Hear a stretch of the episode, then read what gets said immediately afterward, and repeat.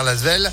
La météo se prépare, tout comme l'info. Sandrine Ollier, bonjour. Bonjour Phil, bonjour à tous. À la une, il se mobilise contre la fermeture des urgences. Le personnel du centre hospitalier de Givors est en grève aujourd'hui. Depuis le 25 octobre et jusqu'à la fin du mois au moins, les urgences sont fermées la nuit, sauf pour les femmes enceintes.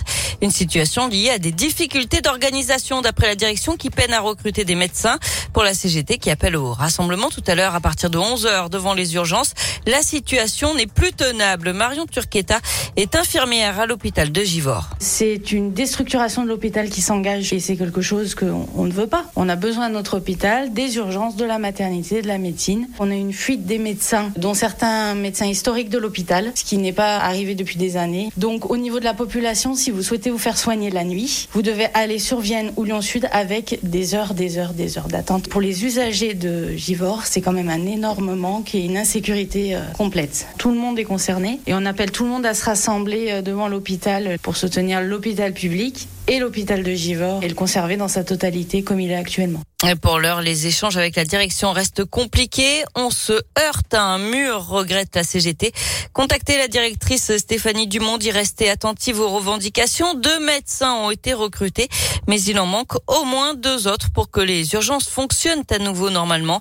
La CGT indique également que les hospices civils de Lyon ont annoncé la fermeture de 88 lits et du tiers des salles opératoires à Lyon Sud. Retour à l'école ce matin après deux semaines de vacances. Les élèves de 39 départements, dont l'un et l'Isère, ont dû remettre le masque qu'ils avaient pu enlever avant les vacances.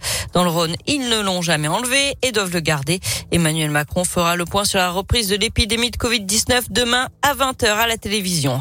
Le programme de la prochaine fête des Lumières de Lyon dévoilé ce matin dans une demi-heure. Le maire Grégory Doucet a déjà promis une fête grandiose. Ce sera du 8 au 11 décembre. Lancement aujourd'hui de la concertation pour le réaménagement de la rive droite du Rhône entre les ponts de l'Atre de Tassigny et Gallieni, soit 2 km et demi.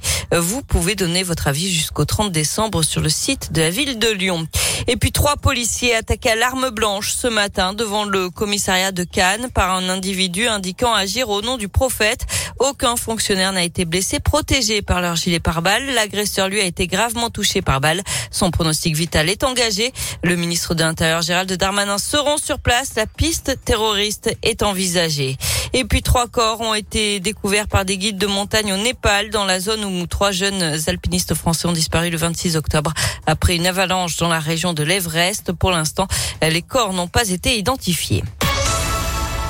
Du sport avec euh, du foot et cette lourde défaite de l'OL hier soir.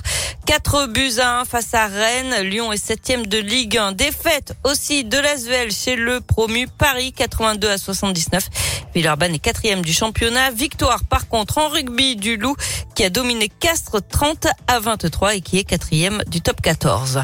Enfin, record battu des jardiniers de Nouvelle-Zélande viennent de faire une découverte surprenante. Une énorme pomme de terre, son poids 7 kilos et 800 grammes. Euh, ce serait donc la plus grosse patate jamais enregistrée au monde. Le record actuel est de 5 kilos établi en 2011 en Grande-Bretagne.